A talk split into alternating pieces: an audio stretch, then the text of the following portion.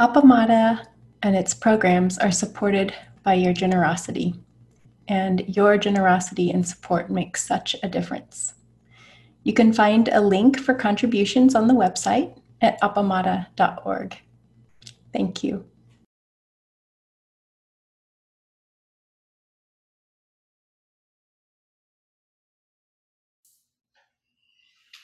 Good afternoon, everyone.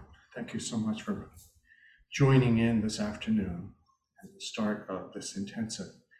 Um, I've asked for a slight change in the schedule to sit for about 15 minutes, and then I'll give some introductory remarks, uh, and then we'll have uh, Kinhin, and then uh, sit together some more.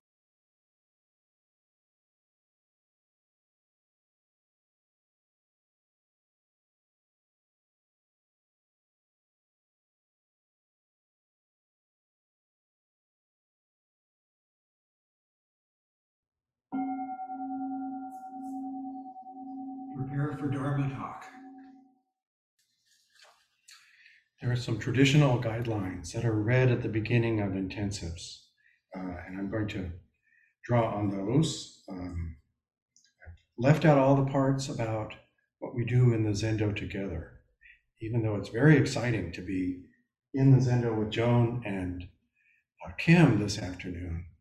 Uh, most of us participating are going to be doing so from home, so leave out the parts about keeping your place in the Zendo neat and coming back from work breaks, etc. Welcome to the June 2021 Appamada Practice Intensive. The theme for this intensive and practice period, or for this intensive, is Hymn to the Perfection of Wisdom. Practice intensives are a gift we create for ourselves and each other. It is a gift of space, silence, respect for each person's containment, and, ex- and an expression of mutual care through our work and practice together. Please take advantage of this rare opportunity by bringing yourself wholeheartedly to your practice in every moment. Silence is our most important container. Make every effort to mindfully maintain silence, except during practice discussion, group inquiry, and any question and answer period following talks. Notice the natural tendency to scatter your energies when in a transition from zazen to standing, or meditation periods to work periods, meals, and breaks. Be alert and curious about whatever is arising without any attempt at manipulation whatsoever. This itself is a very difficult and demanding practice. But as we take the backward step, as Dogen puts it, and as we are turning our light inward to rest in mindful awareness, we provide for each other the protection and support for this shift. Please follow the schedule completely. Uh, that is mostly has, having to do with tomorrow. Uh, those have been, the schedule has been posted online, and um, let me just ask is there anyone that has not seen it? I'm not seeing a response on that. Good. Um, in the Zen tradition, on time means at least five minutes before the start of an activity. There will be a set of clackers 10 minutes before a sitting period that follows a break. And please come at once to the Zendo at that time. Intensive work. Intensives work by containing the energy we normally dissipate in our distractions and busyness. Allow yourself to be immersed in the silence and stillness here as much as possible. This is extremely important in support of each person's practice. When you go back to your uh, own activities at night, to your home, etc., please maintain silence, even uh, with those with whom you are sharing the space. Please avoid using computers, cell phones, televisions, or other devices during the time of the intensive, except for emergencies. Uh, when we take a break like this, we can notice our automatic and sometimes frantic clinging and habits of distraction. This is the best way to fully experience this gift of time and space. Beginning tomorrow, Peg and Joel will offer, that's me, will offer practice discussion. Uh, Peg will explain how that will work later. If you have any questions, if you feel ill or distressed, please let Peg or Joel or the Jisha, Joan, or the head student, Kim, uh, know. And we'll do our best to respond.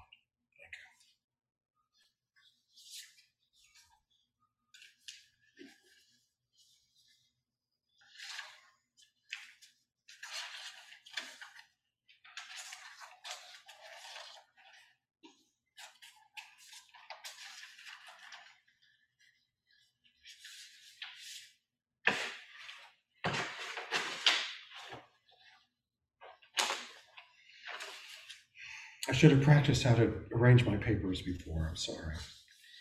Um,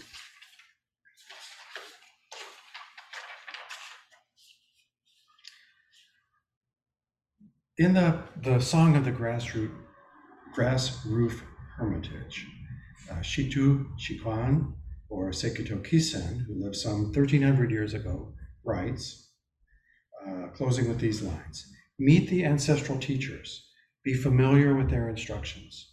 Find grasses to build a hut and don't give up. Let go of hundreds of years and relax completely.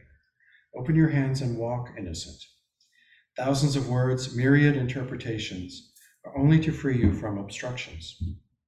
If you want to know the undying person in the hut, don't separate from this skin bag here and now. Our theme for this intensive is the hymn to the perfection of wisdom a, a, verse that we chant on weekday mornings at Appamada, or a version of which we chant at Appamada. Uh, Peg will offer her, her thoughts about the impact of this verse in her talks tomorrow, which I'm looking forward to. Uh, she has shared some with me, and I know it will be inspiring and beautiful. Uh, the hymn is part of a book um, or a collection of dialogues, I guess, uh, called Perfection of Wisdom in 8,000 Lines which uh, dates back to the first century of the Common Era, according to scholars, which was translated into English uh, only about 30 years ago, 40 years ago, by uh, the German born scholar of Marxism and later Buddhism, Edward Conze. Uh, I want to share a little bit about the hymn to the perfection of wisdom, but as with pretty much everything else that I do, uh, and this will be no surprise to anyone who knows me. What I have to share will be less about the ancestral teachers and their instructions and more about this skin bag here and now. In this body, in this culture, with this set of self reinforcing mental constructs. And, and my hope is that by sharing the reaction, reactivity and, and obstructions I have for myself, that I can, for myself, help nudge them aside somewhat, loosen up the space around them, and that that may be in some way helpful. Uh, Peg shared a PDF with me of Conze's Perfection of Wisdom in 8,000 Lines uh, several weeks ago. She said the hymn was found in chapter 7, which is titled Hell. That's funny, I thought. What does the perfection of wisdom have to do with hell? Um, in, in background, the, the perfection of wisdom in 8,000 lines records a, what uh, seems to be a conversation involving the Buddha, his followers, Subhuti and Shariputra, and others, uh, perhaps hundreds of thousands of others, including Shakra, the chief of the gods, uh, and, and other bodhisattvas. It begins with a long philosophical uh, and, and very detailed, very uh, acute psychological examination of the nature of wisdom, and particularly the transcendent wisdom that can be apprehended as one strips away the standard conventions of sensory and discursive understanding to arrive at something else. What else exactly, I can't tell you, but definitely something else. Chapter six, preceding the Hell chapter, uh, closes with a discussion of the ways in which such wisdom is superior to the other spiritual perfections of morality, or is really needed by all the other uh, perf- uh, perfections of morality. That is, good conduct of speech and body and mind. Um, and the Buddha says if beings practice morality for countless eons, while clinging to a misconception about the own being of dharmas, their merit will be infinitesimal compared to that of those who, and this is a beautiful word, rejoice in the supreme enlightenment. Hearing this, Shariputra says, The perfection of wisdom, O Lord, is the accomplishment of the cognition of the all knowing. The perfection of wisdom is that state of all knowledge. The Lord, that is the Buddha, says, So it is, Shariputra, as you say. Shariputra continues, The perfection of wisdom gives light, O Lord. I pay homage to the perfection of wisdom. She is worthy of homage. She is unstained. The entire world cannot stain her. She is a source of light. From everyone in the triple world, she removes darkness. And she leads away from the blinding darkness caused by the defilements and by wrong views. In her, we can find shelter. Most excellent are her works. She makes us seek the safety of the wings of enlightenment.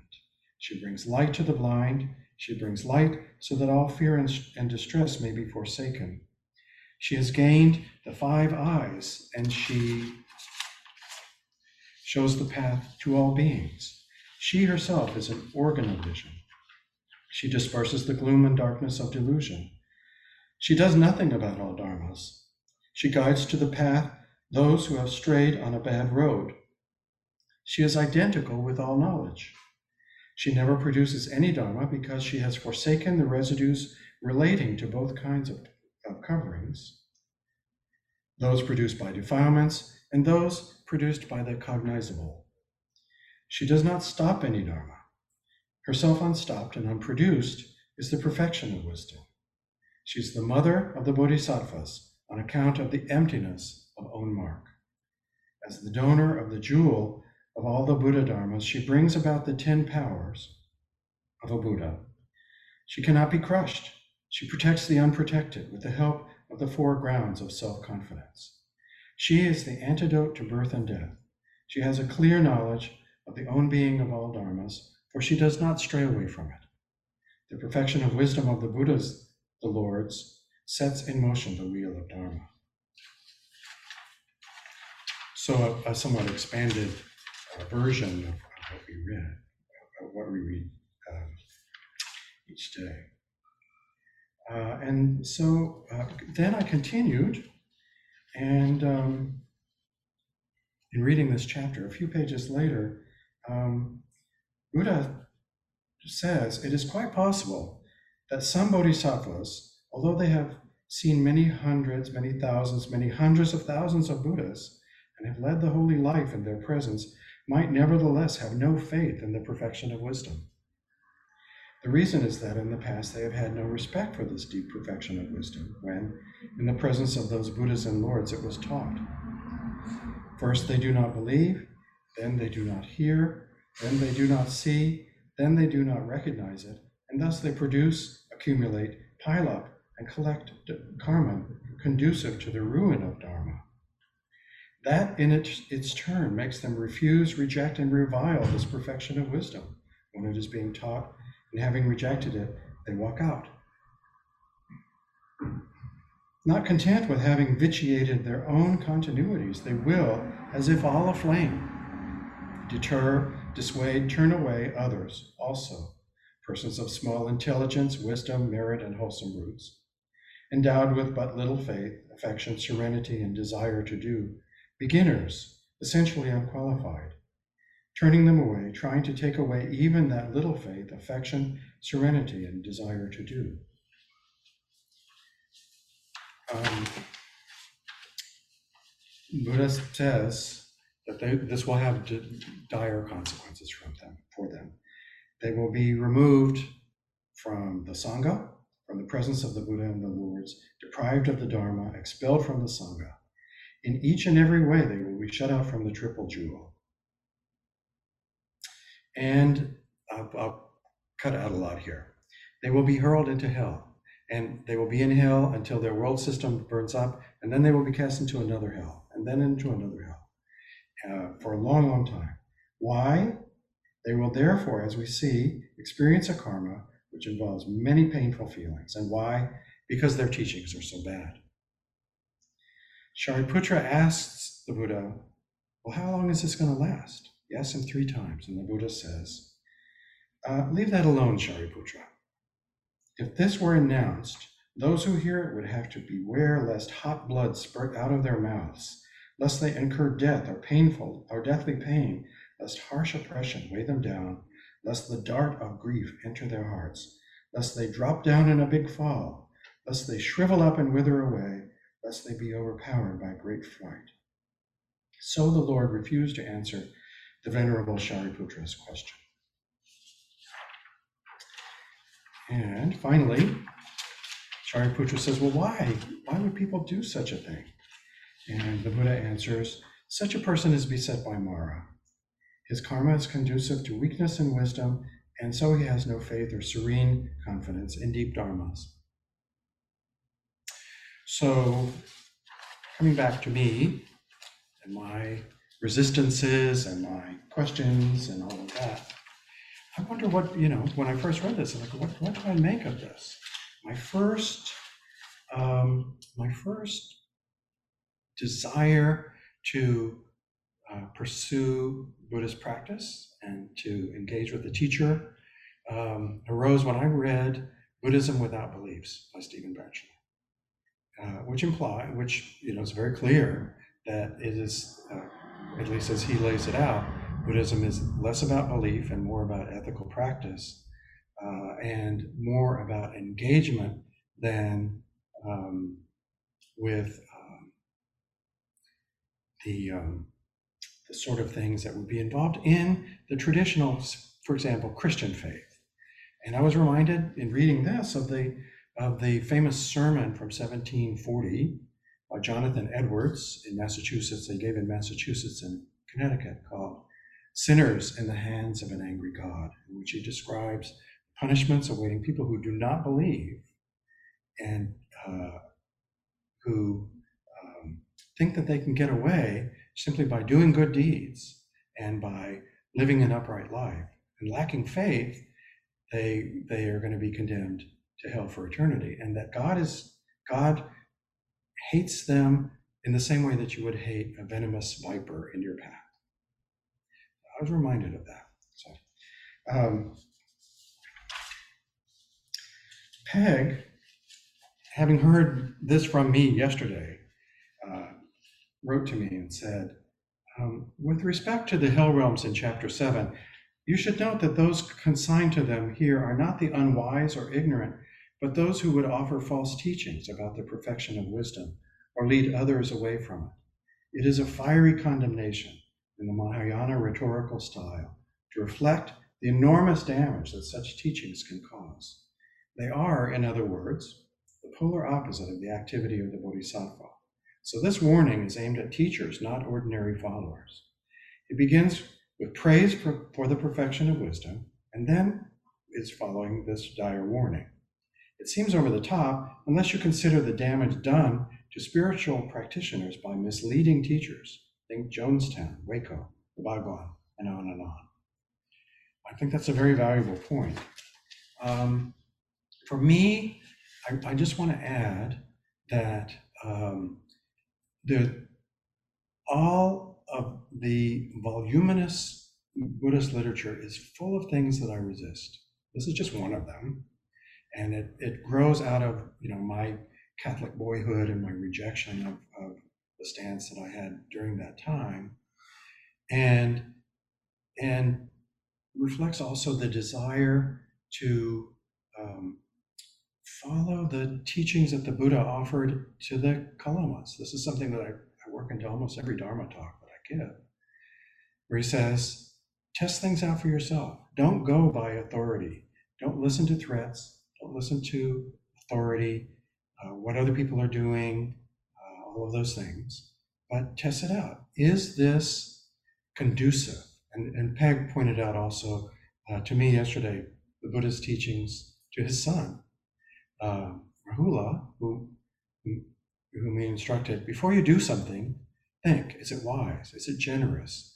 Is it going to lead to liberation? While you are doing it, think is it wise? Is it generous? Is, is it going to lead to liberation? and uh, and then afterwards evaluate as well, so that we have so what, what I I think that uh, for myself as moving in the practice path, I um, I have two thoughts about this. One, I, I do want to engage my reason. I do want to um, be able to evaluate um, my own actions and the actions of others in a way that is wise and generous and conducive to liberation. And uh, and to and to take refuge in the Buddha in the sense that he is a teacher who offers this as a possibility for every single human being, even a, a messed up one like me, you know. Um, and at the same time, I am reminded of something from that, you know, was very well said in the quote that I read this morning. The whole effort of the spiritual process is to break down the boundaries you have drawn for yourself and to experience the immensity that you are.